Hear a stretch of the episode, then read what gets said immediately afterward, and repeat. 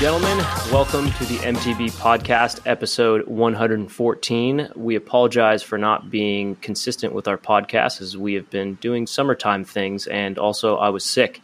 But this podcast, we have a special guest because Jared is currently in Whistler, still in Whistler, asking a girl to marry him. So it is myself, I am Jeff. I am uh, Troydon.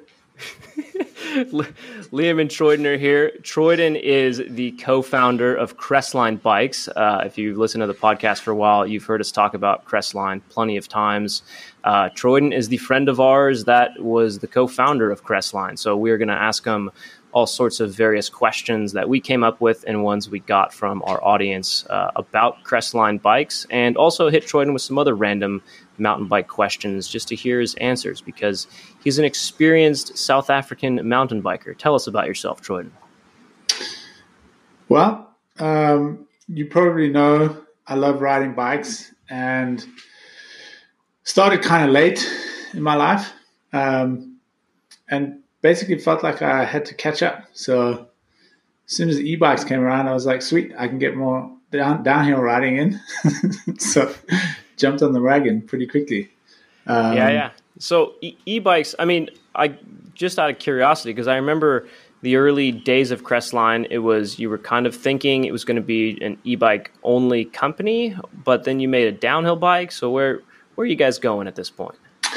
So I guess like the first bike I ever had was a downhill bike, and that was sort of how I got into mountain biking. Um, so I, you know, just fell in with a group that was really into downhill, did a bunch of shuttling. Uh, so that was sort of my entry into it, and then uh, actually went the opposite direction to most people who start, you know, on more the sort of pedally side of things, and then migrate to the gravity side. I started on the gravity side, and then got more into pedaling bikes as got as I got more into bikes. Um, realized I wasn't that great at pedaling up the hill, and um, so when e-bikes came along, jumped on one of those, and yeah, just you know was like, okay, cool, I can get on board with this. Uh, just get to have the fun and uh, avoid the pain, which some people don't see the same way I do. Um, but yeah, and then uh, when we started making the e-bike, uh, I think it was more, you know, obviously we have this, I have this downhill kind of background. So does my business partner, Mark. And because of how long things were taking to actually get the e-bike going, we decided to do a downhill bike uh, to kind of keep us busy while we were waiting for parts and whatnot during COVID. So that's kind of why we did that. And we also thought it'd be a nice, cool thing to have a downhill bike, which is kind of the heritage of the brand and the fact that we love gravity riding and um, that's where we come from ultimately. So, yeah, yeah, I, I got the sense that you guys don't really care too much about many things other than making really good bikes that you yourselves want to ride. Is that kind of a good way to look at it? Yeah, I think that's definitely a good way to look at it. Um, at the time when we started, there weren't a ton of options out there uh, as far as you know the longer travel e-bikes. Uh, they did start coming out right around when we started, and you know, obviously at that point we were like, cool, well, the train's left the station. Um, we still think there's some stuff that we can add um, and some value we can add by doing our own bikes.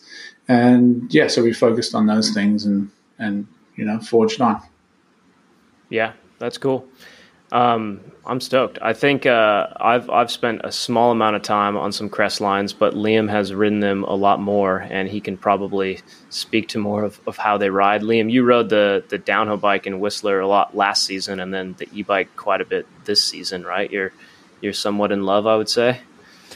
Yeah, I mean the downhill bike's pretty incredible. I spent pretty much most of my bike park time on a downhill bike last season, so locally shuttles, Big Bear Summit, um, and then like four days in Whistler with Troydon last summer um, on the downhill bike. So it's pretty fun to ride that. It just works really well. It's definitely pretty purpose built race bike. Um, and then yeah, the the e bike is just uh, it rips. Like there's not much much else to describe it. it has got the Bosch motor. It rides good.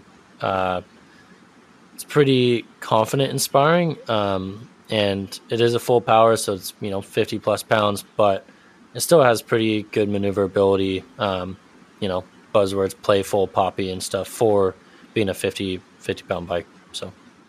I think I was on the e-bike when you were riding the downhill bike in Whistler.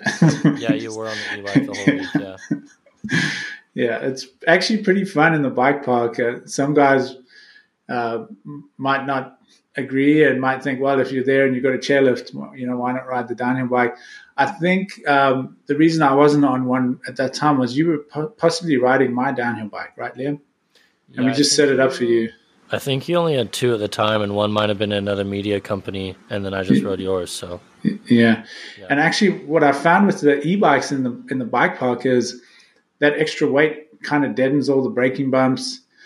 Um, and yeah, it's pretty stable in the the big like bike park turns and berms, so they're pretty fun. And then you've got like pretty big jumps, so it's not like you're trying to pop off something small like you would on like a little trail bike. You know, you're sending pretty big jumps, so the, the extra weight actually is quite nice in the air. Bike feels pretty stable.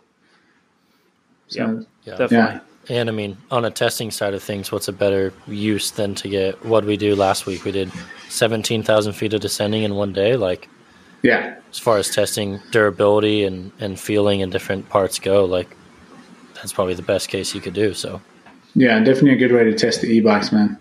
Yeah, nothing eats bikes and bike parts more than Whistler Bike Park and just Whistler in general. Yeah. That's, that's so and I, and I think last year I must have done like a couple trips up there, and you know, like the entire trip with you, Liam, was on the e-bike, and definitely a good few trips back afterwards also on the e-bike and just yeah went through some rear wheels.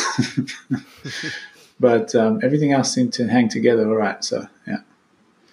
Yeah and you you spent a lot of time riding rocky peak which is fairly local to us and used to be local to you back when you lived in socal. Now you're in bellingham. But Rocky Peak seems like it was one of those areas to me that enlightened a lot of people to how much fun e-bikes could be and full power e-bikes because the well Liam you can probably describe it better it's like there's a what is it like 8 mile climb and then a 2 mile descent or how how's the layout work? Yeah, I don't know the mileage exactly, but it's roughly like 3 to 400 feet of a road climb and then like 5 to 800 feet of a pretty steep fire road and not very many miles. Um, so on a normal bike, I would do three, maybe four laps when I was pedaling enduro bikes quite a bit, and like you'd be pretty smoked on that third, fourth lap. Like, I think I actually had my two biggest crashes at Rocky Peak, like on a fourth lap day. Um, Troy would probably only make maybe two, maybe three of those laps on a pedal bike. and, and I'd probably be whining and asking you guys to shuttle me on the road section. yeah, pretty much. Um, so yeah, I mean the e-bikes just open up options, right? You can basically kill a battery, and you're pretty smoked as far as your arms go. But like, you know, you're you're still with it on the downhill. You're not delirious and like so tired from pedaling basically a thousand feet a lap um, with you know 34 pound bike because you need downhill tires. You need you know 160, 170, 180 mil travel forks up there. So yeah, because that I mean after you do the the climbing, you have uh, what five plus different downhill trails to ride that are all super well built and really fun and people absolutely love. And like that's the motivation for kind of doing laps at this place. Yeah i think there's maybe even like eight now. Um, nice. but they're all quite proper downhill trails. Like we we have a joke like from riding other local places on the bikes you go to rocky peak and you got to add 5 psi to your fork and 10 year shock. Like right away. You have rocky peak pressures just because the compressions are so hard and uh, the rock drops and stuff. So pretty chunky trails for sure. Yeah, you know. Yeah, that and I mean that. I'm assuming that area um, kind of was was part of the inspiration, right, of of the longer travel full power e bike for you, Jordan. I think so. I think. Um, I think the key for us was if you're going to have a bike that you can pedal to the top, and you have a bike that has the right characteristics while still having long travel, there's no downside really, right? To having that extra travel. If you've got a bike that's got all this travel but then feels wallowy and feels cumbersome and, and then you're kind of getting all these downsides to that.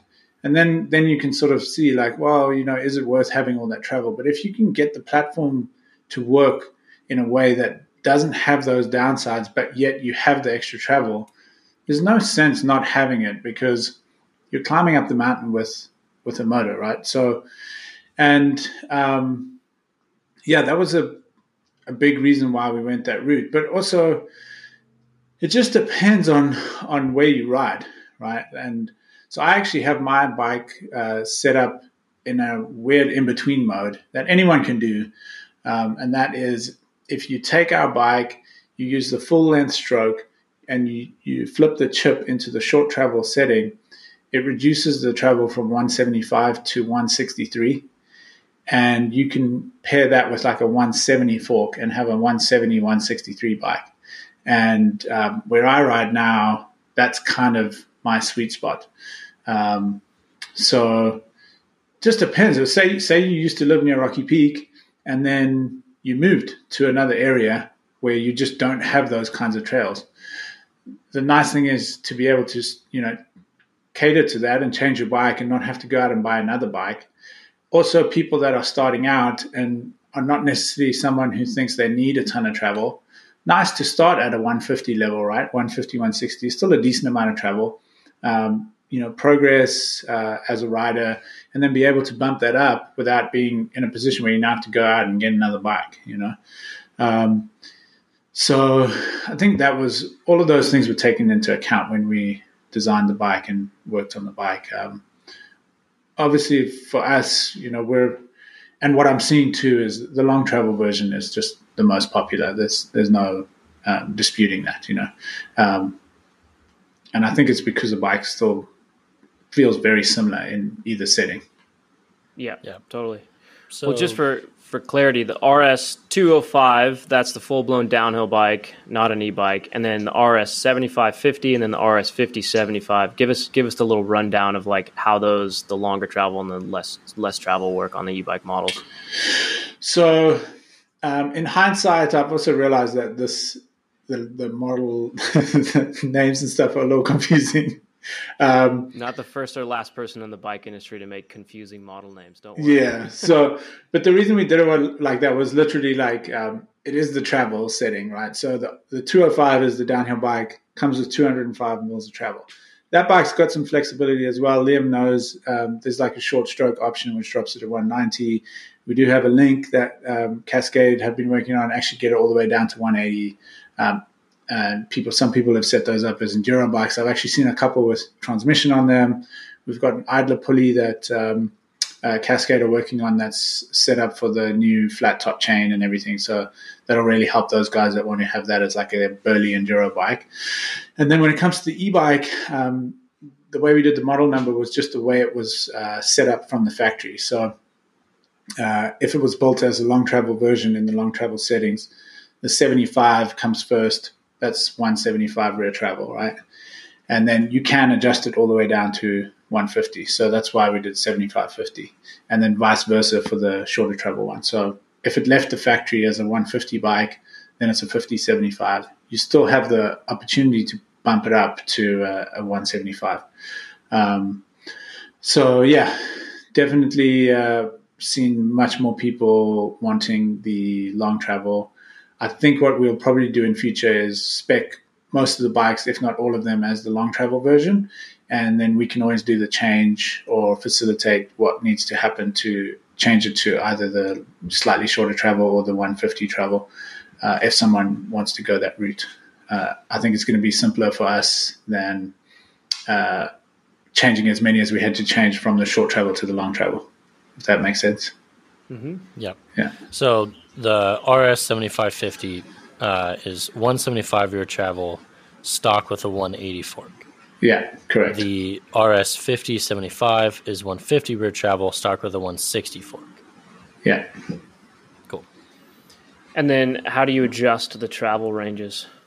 So uh, there's a flip chip on the lower link, and on the 150 travel version, you're running a 230 by 57 and a half inch shock with the flip chip set in the short travel setting, so in ST. And to get the full amount of travel, you're running a 230 by 65 shock, and you have the flip chip set in the LT setting, long travel. Yep, nice. So, do you think just this is just out of my own curiosity? Um, do you think that it's a little confusing for some riders who are kind of I guess if you're buying a bike as high end as a Crestline, you're you're you're pretty into it. But it is it is slightly confusing, and it's have, have you run into problems just like explaining how all this works? Because even telling someone what a flip chip is, definitely know what that is. It's kind of kind of hard. It is. It it, it is definitely um, a bit confusing. I think, like you said, we've been pretty fortunate with a lot of customers that are really into biking, really into e-biking specifically and know what they're looking for. And um, so the majority of the customers we've had kind of know what what's happening with all that stuff. Um, flip chips have been around for quite a while, so uh, especially on this kind of a platform, sometimes just for a geometry change or a BB height change. Um, so it's it's not too difficult, but I think for definitely some some confusion and um, yeah, uh, it is it is something that maybe I need to clarify a bit more, make a little bit simpler on the website. And um, I think that's also kind of why we've been led down this road of, you know, just doing the focusing on the long travel one, um, but making it clear to people that we can adjust it to a shorter travel bike if they would like us to, and then you know having that as something we would do for them. Yeah, that's cool. And it seems like, I mean, a lot of that stuff from what I've seen has been explained quite well and a lot of the press you guys have gotten. So, um, Pinkbike's done a full write up. Obviously, we have at Worldwide. And then uh, Rob Rides EMTB, he did a really good video on the bike. So, there's some there's some people that are already creating some pretty cool content on the thing. Any any other media that you're you're stoked on? You guys have gotten in the last year? Yeah, so I I think um, you've definitely mentioned uh, the main ones. Uh, we do have Vital uh, who's going to be releasing one fairly soon. They had uh, have had a bike for a while, um, and then uh, Rob Rides is going to do a ride review fairly soon as well. Uh, I think a lot of those guys are busy with Eurobike, and then obviously all the World Cup races that have just happened. You know, all the media sites have been pretty swamped with that kind of stuff. Um, so yeah, we'll, you'll definitely see a couple more coming out fairly soon, and it has been really good to to have people like that explaining things as well because um, someone like Rob, for example, is when we watched his video, we were like, you know, he really does a good job at, you know, making his point um, as far as all the little features and how they work. And uh, so it is actually really nice having people like that out there uh, to help you get get that information across to people. Because what we're also trying to do is is provide something with some flexibility to people. You know, we're we're a small company. Um, we're focused on a very specific bracket, and we want to provide a really cool experience to people. You know, and um, we could be looking at it differently and be like, well, if we did this way, we could sell more bikes, or we. But we just want to provide something really cool for people and give them a bunch of options, right? And really have someone uh, give someone the ability to really dial in their bike and have something that they're really happy with. And then also the ability to change and tweak things, right? Sometimes writing the same thing gets a bit boring after a while, and it's kind of fun to try something different, even if it's just different. Um, and you can kind of be like, oh, cool, I can feel how different that is, or you know that improves this, but then you know this is not as great, and it's kind of nice to have that um, because that's part of writing as well, right? And you can get to like experience that without having to go out and have all these different bikes, so to speak. Um, so I think that also just adds to the experience of of being able to um, get out there and enjoy, you know, what our sport has to offer. Yep. Yeah, I agree. I, I definitely agree. I uh, I like to change up random things on my bike. Not not as often as Liam, or as often as Liam tries different disciplines, um, but but to some extent, I, I'm always perplexed that Liam can be you'll you'll be on a, a road bike one one day and then a downhill bike and then a lightweight Gravel bike, bike. and then a full power e-bike and yeah. How do you manage this liam? The hardest part is the maintenance on the bikes themselves. The easy part is riding them. Uh, Yeah. yeah, it's pretty funny. Well, this this runs slightly into some listener questions, but um, yeah, what are what are kind of future plans? I mean, you're with with Crestline. Uh, what are you what are you guys trying to boil the ocean with with premium level e-bikes, or or what are, what's kind of like the ethos of where you guys are, are driving forward with the bikes you're making in the future? So, I mean, that's definitely our focus, right? We we want to make sure we're we want to make sure we keep having like the best uh, full power e-bike experience and I think that will always be our focus. Um, this might lead into some questions as well, but um, we have really looked at the lighter power bikes as well. And in a perfect world for me, there would be a bike that's tailored to the person purchasing the bike. And I might get different kinds of pushback on this. Um, but in a perfect world for me, is like say you're a 130 pound guy on uh, either a small or a medium, I feel like your bike shouldn't have as much power output as the guy on the full, the, the sort of guy on the XL who's 220. Um, because that way you could potentially have a smaller motor, you could potentially have a smaller battery, your bike would be somewhat lighter, and the weight of that bike would be relative to your weight. So you would still have the same experience as somebody on a, a higher powered bike that's heavier, that's a bigger person. And I think there's something to be said about that. I think you will get pushback where there are guys who are like, well, whatever, I'm, I'm smaller, but that's cool. I want the, the more, you know, all the power and all the range and all the, I don't care about the weight. Um, so, you know, we'll have to explore that a little bit more, but um, I think there's going to be a lot of really cool options that, you know, are presented to, to people in the future. And, you know you'll be able to really choose what you want to get out of this if you're into e-biking. Um, what i have what we also did notice when we were considering you know where we would start and where we want to go is um, there's just more full power e-bikes out there right? They were just you know they were the ones that came out first. More people have them. A lot of people want to ride with their friends you know um, so when they decide to get an e-bike they look around and see what their friends have right and, you know, if you want to go ride with your friends and you have a half power bike, you know, certain people might be able to, to get away with it. Um, if you're a smaller guy, pretty fit, you might be able to hang with some guys on full power bikes that are bigger guys. Um, but if you're a bigger guy and you're trying to get on a half power bike and go ride with a bunch of dudes on full power bikes, you're probably going to be killing yourself. You're not going to have the range that you need. So again, like um, we just felt like there was more of a uh, a need for full power bikes, and that's not to say we'll never do a, half power or a, or a lighter lighter weight bike. Um, we just think that that's like the real focus for us for now is just having the best in that category, um, and then building from that. Yeah, nice. How many how many bikes do you imagine you'll have in five years? How many different bikes? Yeah. It's hard to say. I mean, uh, as you know, it takes quite some time to develop a bike. yeah, so, sure.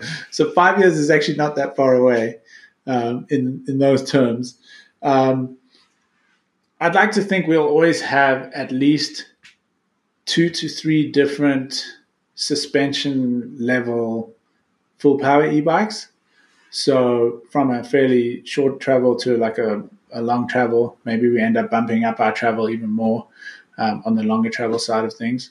So it depends on how you look at that. Like, you know, there might be a company out there who has two e-bikes, but we pretty much have the same, you know, even though it's one frame, uh, config- different configurations. I remember when, uh, I can't remember who it was, but they did like, um, is it Yeti? They did like a lunch ride or they did different configurations of a certain bike that almost made it another bike, even though it was, you know, something else uh, pretty specific. So when I look at it like that, um, you know, two or three full power models, maybe a lightweight uh, model or two.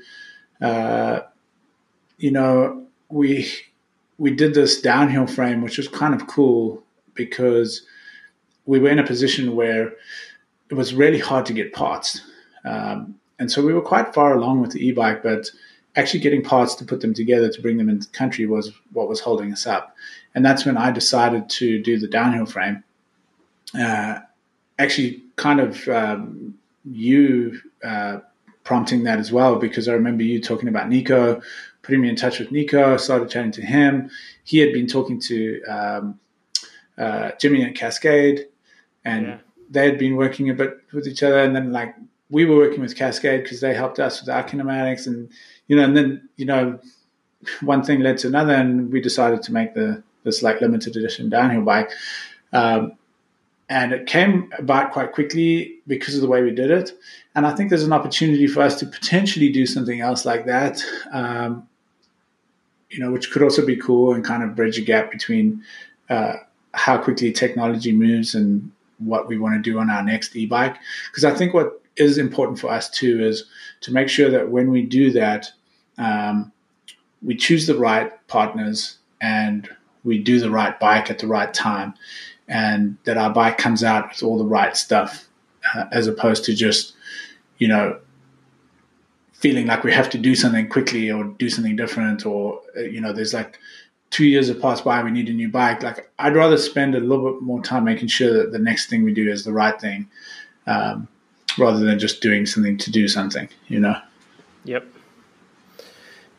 I like it, man. It's it's an it's an answer of many words and uh, a lot of passion and attention to detail and thoughtfulness, um, and not not a typical politician uh, lack of clarity answer, but in one way it is. But it's good. it's like you you're not. It's it's funny because if you know one way to answer that question could have been a very concise like oh we have this dialed in product roadmap and here's what we're going to yeah. do and here's what we promised our sales teams the product team would produce it's like no, nah, you an- you answered the question as a, a, true mountain biker who's designing yeah. bikes that you really care about um, and not as like a uh, you know i think that's what helps us too though jeff is that we're we're we're small right so we don't have those kind of constraints where you have those pressures yeah, totally. where you have to make those decisions and you have to make them so far ahead. And, you know, like when we did the downhill bike, we started in December of 2021. We were selling them in, I want to say August or September of 22. You know, that's like an eight months.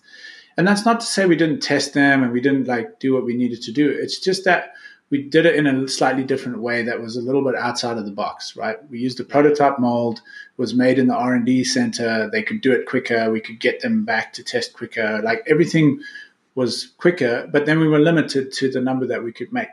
So, yeah, so I think, you know, it does give us a bit of freedom to do things like that. And, um, yeah, it's like you say too. We just want to try and make the best bike we can because we're riding these bikes as well, right? And I want to ride a cool bike. So I want to make sure that we make the best thing. And so yeah, I'm, I'm yeah definitely like paying attention to what's happening, looking at the new like solid state um, battery tech that's being touted everywhere, and waiting to see what different manufacturers start using. Um, you know, and, and just do the best to make the best decision we can to provide you know customers with something cool. Yep. Yeah, it's rad. I love it, man. Well, cool. Before I ask too many of the listener questions, let's take a quick break and then we will get into some more of these rapid fire listener questions in just a moment. And now, a word from our sponsors. Hello, everyone. Jeff again. Just a quick note to let you know that we have actually had just a couple cancellations on this crazy Italian mountain bike trip that we are taking with the tour company All Mountain Rides this September 3rd to the 10th. It's going to be incredible. Myself, Liam, and Jared are going uh, eight days riding in the Dolomites in Italy. I cannot wait for this trip. It's being put on by a gentleman, Phil Borman, who put together a amazing mountain bike trip in New Zealand in 2019 that I went on, and it was probably one of the best weeks of my life. And I can't wait to do this Italy trip. If you're interested at all in going on this trip with us, like I had mentioned, we got a couple spots open right now. Uh, check out the show notes, or if you just Google Worldwide Cyclery Ultimate Dolomites Italy mountain bike trip, you will find it as well. But link in the show notes if you want to check out the details. And uh, yeah yeah, let us know if you're interested in joining us on that trip. We would love to ride some bikes with you guys. And now, back to the show. And we are back with some listener questions. Most of these are tailored for you, Troydon. Uh, Liam, why don't you go ahead and read the first one? All right.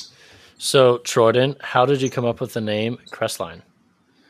So you guys are from Cali, and you're probably familiar with the area, and you've also come up with brand names, and probably know it's not the easiest thing to do, right? It's like nearly impossible in the 2020s. Yeah. So I did have a book um, that probably had like 15 pages of ideas that were not great. um, a book that you made. yeah, a book that I was writing names in. And then, um, yeah, uh, we started thinking about location based names uh, and the fact that we were from California and that's where Mark and I were. And that's where I started writing and um, et cetera, et cetera. And, and uh, Crestline is a zone that we loved going to. It's not somewhere we went all the time. It's a little bit of a drive to get there. And there's some really cool, pretty well known um, downhill tracks there. And it's actually somewhere where we did a bunch of the testing as well. And so, yeah, was, a, was an appropriate name. And we just felt it, it was like, it's a cool name. It like, it, it's not like um, it doesn't alienate anyone. It's not like a super young name that only sort of young people can really relate to. It's not a super old name. It's just it just worked. So um, yeah, uh, when that came up, we were like, cool, this is this is the name. Yeah, Crestline, which is what closest to Big Bear Lake Arrowhead area. Yeah, it's kind of on the back backside of um, Big Bear. Mm-hmm. Yeah. Yeah. Rad. Cool, cool like little it, zone. Yeah.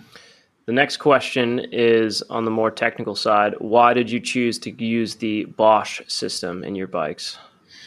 So I think um, this was something we considered uh, for quite a while, like what to do and what was the right answer. And we had obviously ridden a bunch of e-bikes um, with a number of different systems. Uh, from you know the Brose to the Yamaha to the uh, Shimano, Bosch, uh, and we just had our best experience riding experience was with the Bosch. There were certain things about the Bosch that we didn't like. Uh, the integration wasn't that great. That was one of them, and um, tunability. Like you got sort of X number of modes, and that's what you got, and you couldn't do anything to it. And so those things uh, were things that weren't the best uh, on that system. But when we started looking into them, we started seeing that they were making changes to those things, and the the things that were the good things kind of remained, and the things that we felt they needed to work on, they were actually working on. Um, the other nice thing about that system is it's a fully cohesive system provided by a very established company. So, as a new brand, uh, we also want to offer good support to customers and you know have them have a good experience. And uh, when you're bigger, you can probably take more chances with using different uh, um, vendors for different things. So you might get a battery from someone because you can get a bigger battery, or you can get uh, something that maybe that vendor who provides the motor doesn't offer. But then you have this um, issue that you might run into where if you have something that happens, people start pointing fingers at each other and you know, the person who made the battery is like, no, the battery's working fine. And then the person who made the motor is like, no, the motor's working fine, but these things are not talking to each other. Now, now what do you do? So for us, um, it was important to have a system that was cohesive. Uh, if we have an issue with it, it's Bosch. We go to Bosch and we get it sorted out. Simple as that. And and it's arguably you know one of the best on the market right now. So I think that all lined up nicely for us, and um, yeah, we're pretty happy with that choice. Yeah, they seem to be having like just a really good reputation that they're holding on to that good reputation thus far in the e-bike space and also seem to be coming out with a lot of new stuff at a pretty fast pace that looks really well and you know, just like well done and refined which I'm I'm pretty impressed which seems like they they're they're just competitive when it comes to trying to be in this market and be a leader in it which is killer. Good to see that. Yeah. Yeah and if I'm not mistaken your Crestline was the first bike with both the wireless motor and integrated screen in the top tube. Oh, yeah. right? With the wireless remote, yeah. Yeah. So, I mean, I don't know if we were, but I feel like we were one of the first, if not the first, to have the race motor in the US. Um, and then, like you say, the Bluetooth mini remote and the system controller and the screen and everything, basically all the bells and whistles of the new stuff. Um, also, the um, the valve stem magnet, so no wire and cable running to your rear wheel, um, and a, you know like magnet on your uh, disc or anything like that. So all those cool little things that they came out with, um, we managed to kind of be there, you know, as those came out, which was cool. Yeah, Nice. worked worked out good. Definitely. Uh, next question is How was the reception for a brand that mainly makes only e bikes? I guess it's slightly confused because when you guys originally started talking about and launching Crestline, you were going to do e bikes, and then you're like, oh no, check out this super cool downhill bike. And now it's like, well, what's Crestline going to make? Is this an e bike company? Because you told us it was, but now it's not. Well, I mean, at the end of the day, what do you need, bro? A downhill bike and an e-bike. There's nothing else you really need, right? Yeah. so you can do pretty much everything on that. You got your bike to go on trips, go ride parks, go ride chairlifts, have a bunch of fun, and you got your e-bike to do whatever you want. Go ride with your cross country mates, go ride with your downhill guys. You know what I mean? it's like So so. that's weird. I, I guess I have four too many bikes then. Yeah, Yeah. exactly. Yeah, but I can go ride. I can go ride with you on any of your bikes. so, yeah, I mean the reception has been pretty good. Uh, I think uh, maybe part of it is because of you know where it comes from, you know, and the fact that we're focused on this sort of gravity side of the sport, and that's what we love, and that's what we want to be our thing and our heritage heritage. And, and so that's why the DH bike worked. And if you go and actually look at the downhill riders, and you go and like follow a bunch of the guys that race World Cups, and like ninety percent of them love e-bikes because they're, they're they're cut from the same cloth. You know, they want to ride down the mountain, they want to get as many laps as they can, and they want a bike that's capable to do that. And so those are the things we focused on. So the reception's been pretty good. yep. Has anyone been like, "Oh, you guys need to make a trail bike or an enduro bike," kind of thing? Uh, we have had like a little bit of like, hey, it would be nice to have like a like a shorter travel. Actually, what what we have had is guys have ridden the e-bike and been like, damn, this would be a really cool enduro bike. You know, like it would be sick to have this without a motor. So that is definitely something we've heard, and you know, it makes you think a little bit. I think for us coming in as a brand late to the game like this, or a new brand uh, when so many brands are so established and it's the sport is pretty refined right now. Like it's hard to buy a really sh- a really bad bike, right? Um, so for us, it was like, firstly, we're being true to what we love, uh, which is what we're making, and secondly, it works because it is one segment that is still not as old as the rest of the um, segments are with these guys that have all these bikes that span across all these sort of different genres within our sport.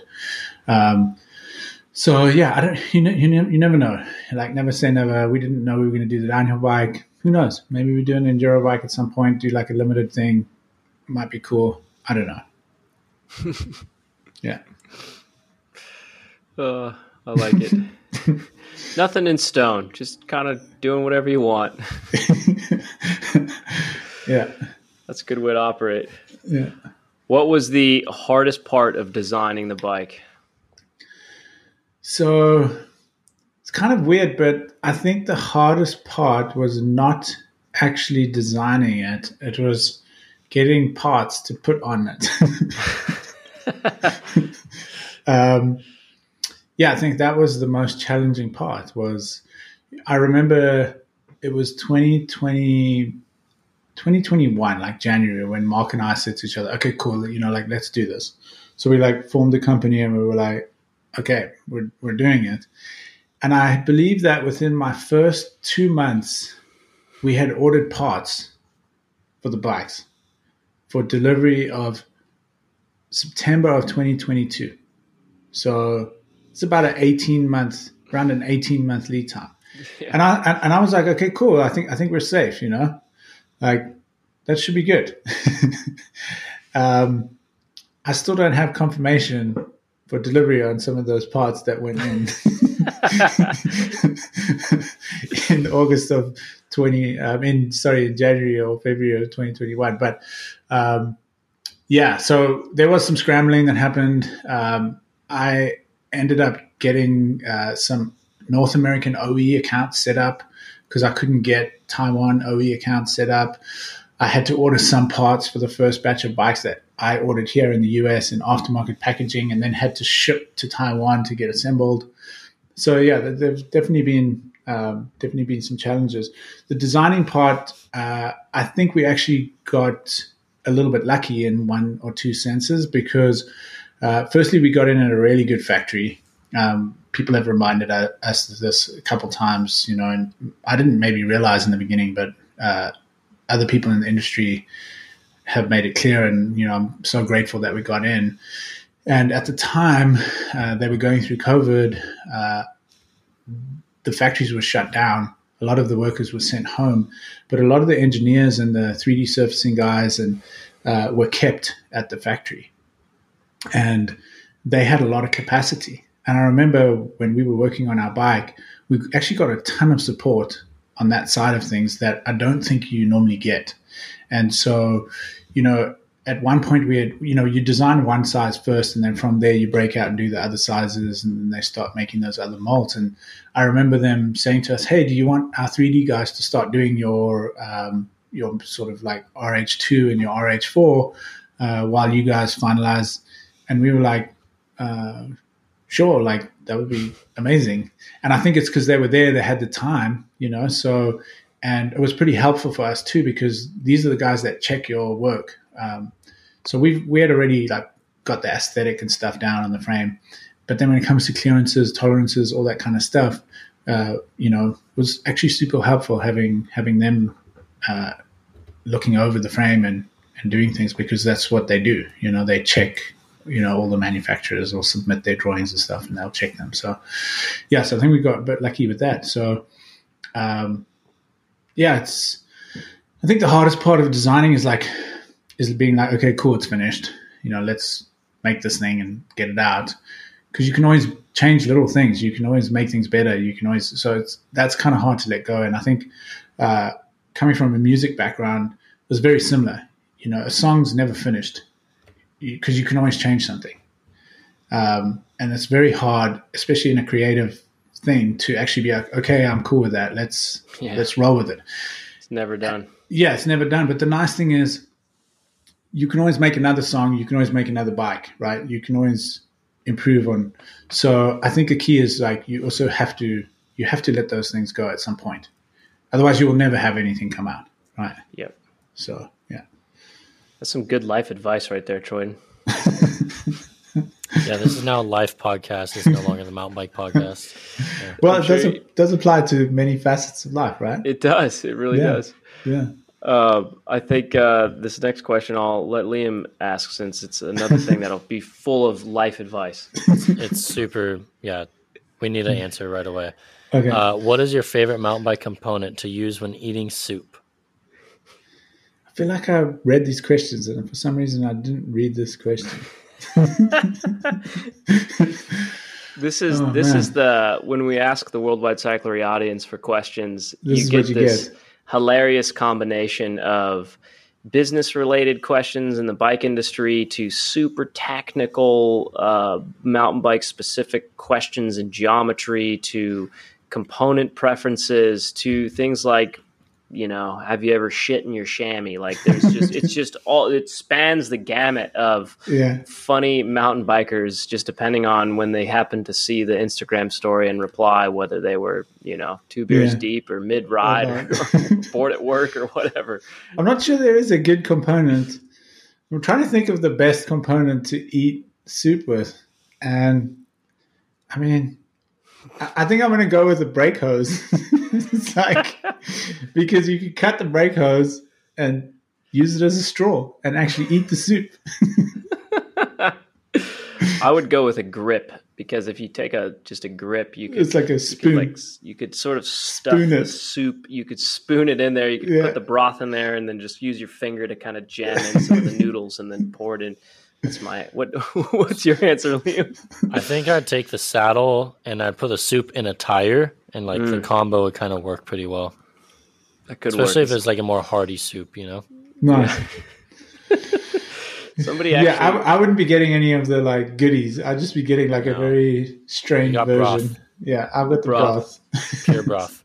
Some somebody told us just recently, actually, um, a, a, guy who was on the Chasing Epic trip with us. He was he was commenting how he thought it was hilarious that we would read these these questions and then uh, actually answer them. Like, you know, I think I think most people would probably hear you. It's like, oh, what's your favorite component to eat with the soup? And then you would just like go on with your life and go to the next question. But we actually would we would answer them. Like yeah. every one of us would have a thought out answer and and nice. give it to you.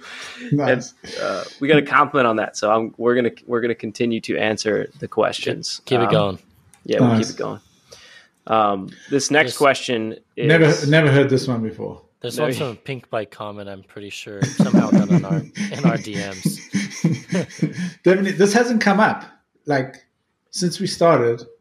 Quote unquote. Like, this has never ever come up. This question uh, or anything to do with this. quote unquote looks like a Santa Cruz. Uh, was there inspiration from Santa Cruz VPP platform? How does Crestline differ? I, I think okay. So for starters, you know there there was just for historical reference for people who don't remember, there was that sort of hilarious thing on Pinkbike for seemingly five years where everyone just said looks like a session. Yeah. And any horse link bike, they, people would say that, and like it was funny, but then it wasn't funny, and it got overused, and then everyone just likes to say that. And and to the untrained eye, everything can look the same. But uh, yeah, I mean, I think you probably actually have some, you know, you got a high pivot VPP. Let's yeah, elaborate on this one for us. Sure. So, firstly, I think that what your your first comment is pretty poignant, and I think there's definitely a lot more bikes that have that kind of a layout and look like that, right? Yeah. And I feel like that might just be because that's been around for longer.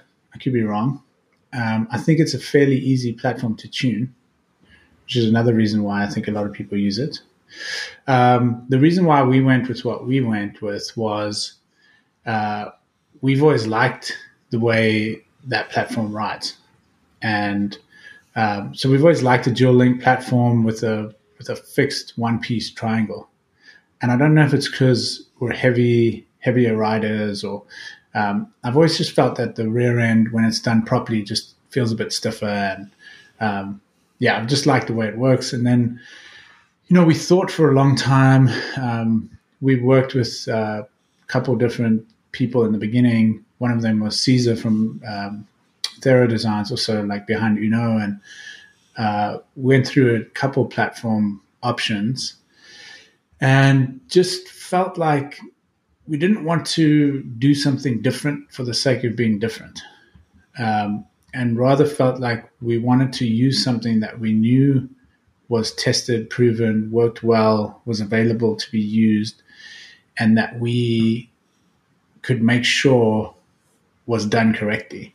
And so that's why we ultimately ended up using someone like Cascade, who have been, you know, tuning that platform since the start of their business, um, and worked with them to do ours.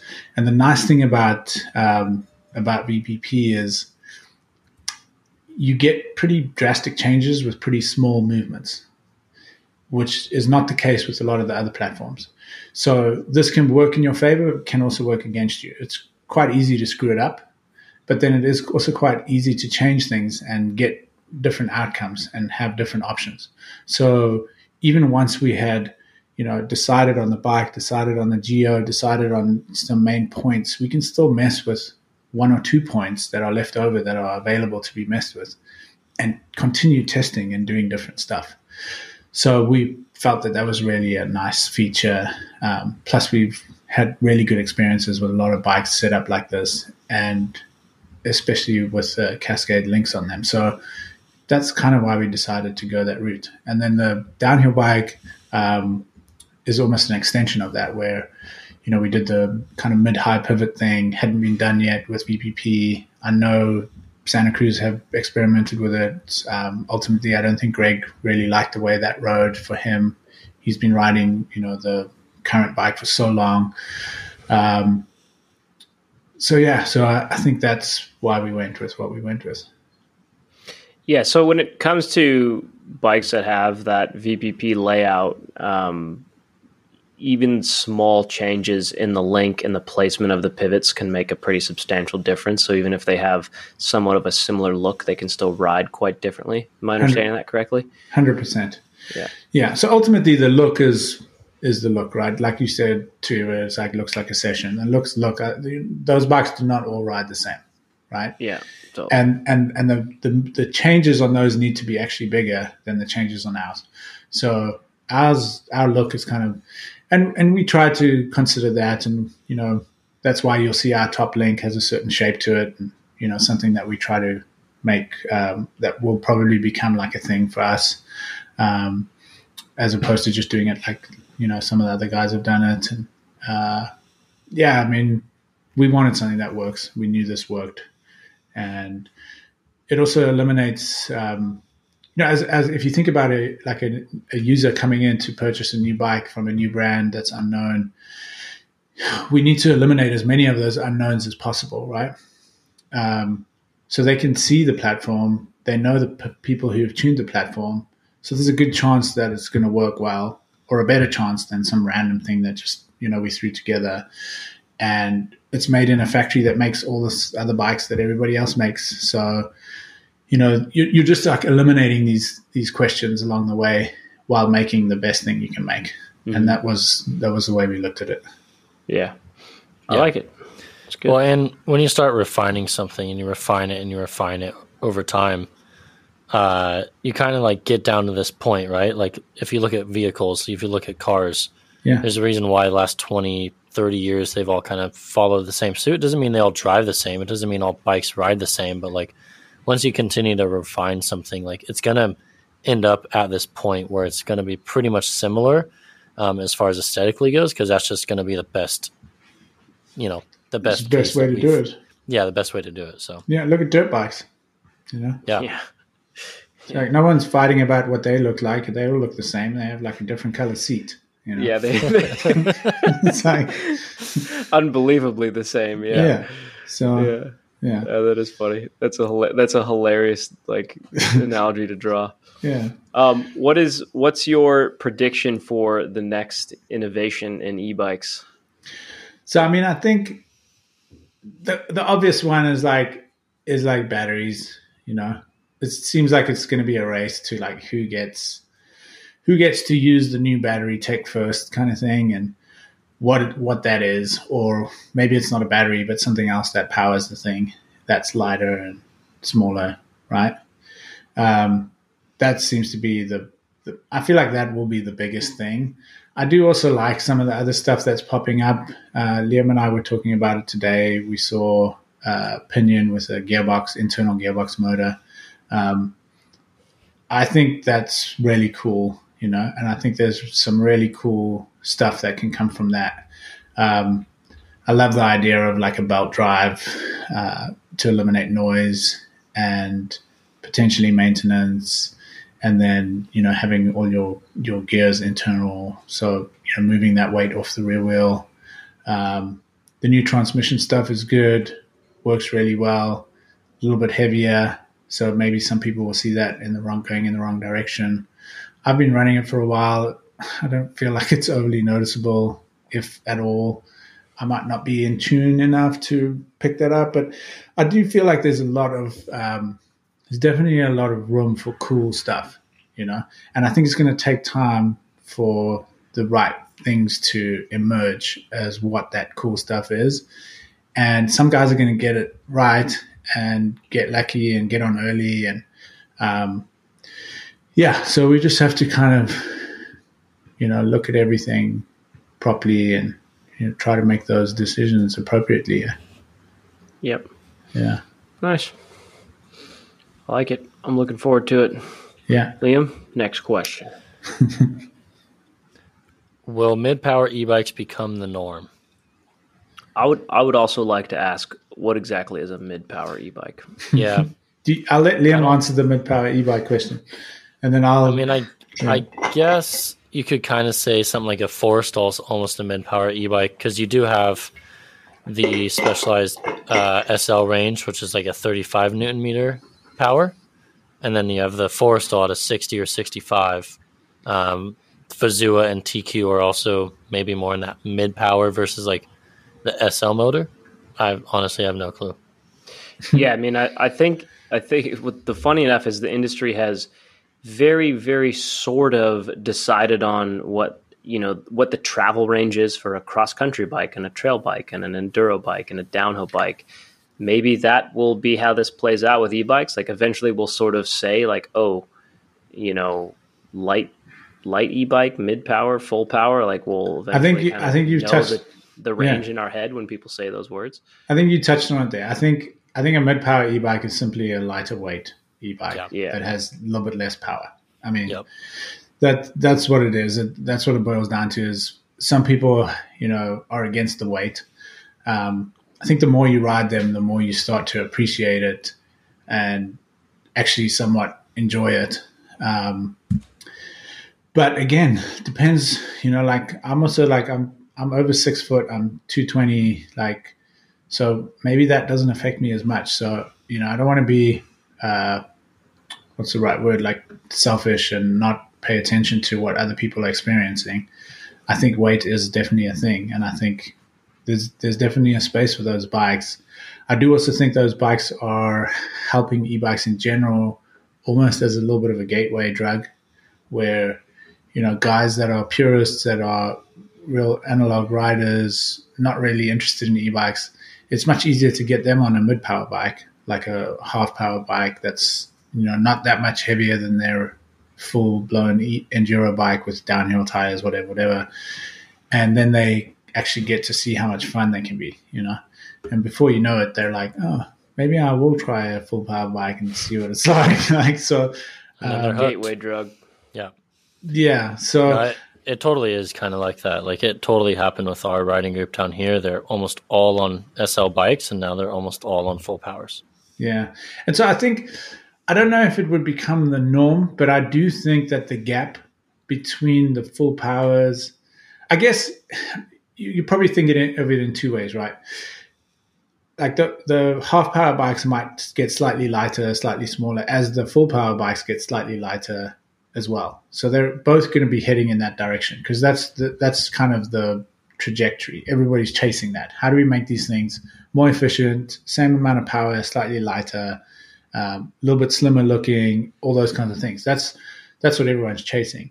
So those two those two like segments are going to go in the same direction.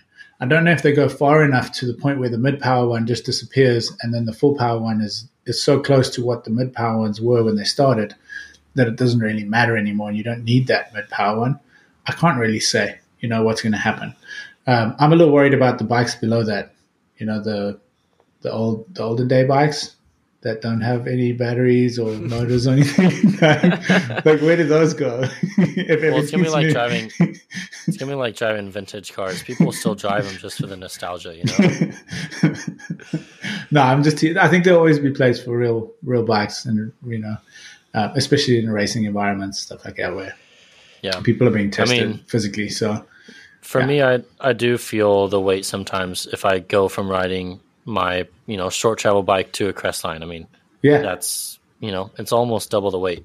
Yeah. Um, however, if I'm on the Crestline for three or four days in a row, I stop noticing the weight. Right. Yeah. Um, so it just kind of depends what your arsenal is, what your goal is. Um, you know, so and and like you said, batteries will start getting lighter as far as the wattage goes and the range goes. Motors will get lighter, so like that gap will probably close over time. Um, and then you'll kind of just you might even just be able to pick your battery size, and then that'll be a five ten pound difference even. Yeah. So. Yeah, it'd be cool to see where it goes. You know, I think it's just there's so, so many cool things available that can happen. You know, um, as people spend more time on this stuff.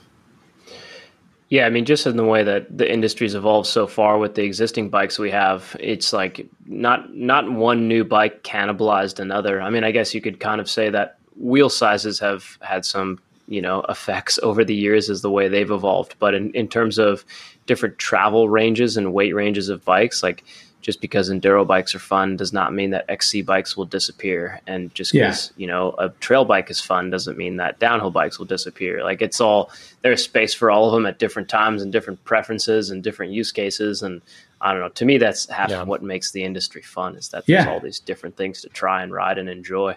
Exactly. And now we've just got some more, right? We've Yeah. just got a few more options. Yeah. So, yeah, it's, it's awesome. and and I think it's just a pendulum, right? Like, I mean, I've been in the industry pretty heavy for a decade now, and it just it swings back and forth. Enduro bikes are super sweet for two years, then it's kind of you know short travel bikes, then it's trail bikes, now it's e bikes, you know, and then might swing back, might be short travel bikes again, but you know, people still ride what they want to ride. It's just kind of like that that kind of popular p- pendulum is going to swing. So yeah, yeah, that's a good way to think about it. Well, the last question we have for you, Troydon, um, which actually this is this is pretty interesting for people that do ride e-bikes a lot. Which is, is it? Do you feel it's beneficial to have the SRAM transmission drivetrain on an e-bike? I do think it's uh, it's definitely a, um, a drivetrain that caters really nicely to e-bikes, and you know, first and foremost, it's because of how they've managed to get it to shift under load. It's much it's much harder to be conscious of that on an e-bike, um, and it is nice to just forget about it and just kind of like crank through when you need to and just keep going. And honestly, some of the times your motor's pushing, you know, and you might not necessarily want to be like if you're in kind of boost mode or um, race mode on a Bosch motor and the, the overdrive kicks in and you change gears. Like, I think transmission is definitely good, good for that, you know. So I've been running it for a little while now, and yeah, it's it's, it's pretty sick. Yep. Yeah, it makes sense to me. And man, just just for a lot of reasons, especially shifting under load. But even I mean, even just with the added weight of an e-bike, you imagine the thing kind of in a crash scenario and the bike tumbling down a hill and it's just the, the durability and the lack thereof of a derailleur hanger seems Yeah. like a good call the heavier the bike gets. Yeah, I took a pretty decent spill where I hit a tree, and then the bike like shot over the other way, and like like I scuffed up the rear triangle a bit. I think Liam saw, and I think the derailleur took a pretty decent like hit to it, and yeah, it's it's fine. Like I didn't even I didn't even really think about it when it happened, you know. And then afterwards, I saw what like the frame took like a decent hit right there, and I was like, so yeah, I think they've done a good job. Yeah, nice. Good stuff. Well, we appreciate the time, man. Uh, I hopefully that people who are interested in Crestline uh, enjoy this episode. And if we want to, if anyone wants to contact you, you're obviously you can just Google Crestline Bikes. That's your guys' website, Instagram. Um, it sounds like you're the the main guy answering the emails and all the DMs right now. So Yeah, Uh, yeah. Shoot us a message info at crestlinebikes.com. Definitely happy to answer the questions and chat to guys about bikes. And th- thanks for having me on the podcast, guys. yeah, absolutely. Thank you, Jordan. Yep. Appreciate it, Thanks, man. Jordan. thank thank everyone for listening and if you guys uh yeah want to hear more from us don't hesitate to email podcast at worldwidecyclery.com and we will do our best to try and get back on consistent podcasts here um, albeit we put the quality of life and vacations and bike trips ahead of recording podcasts but we'll we'll worry about that at some point in the future When we're old. when we're, when we're old Like me. all right good stuff Yeah. see you guys later Thanks, guys.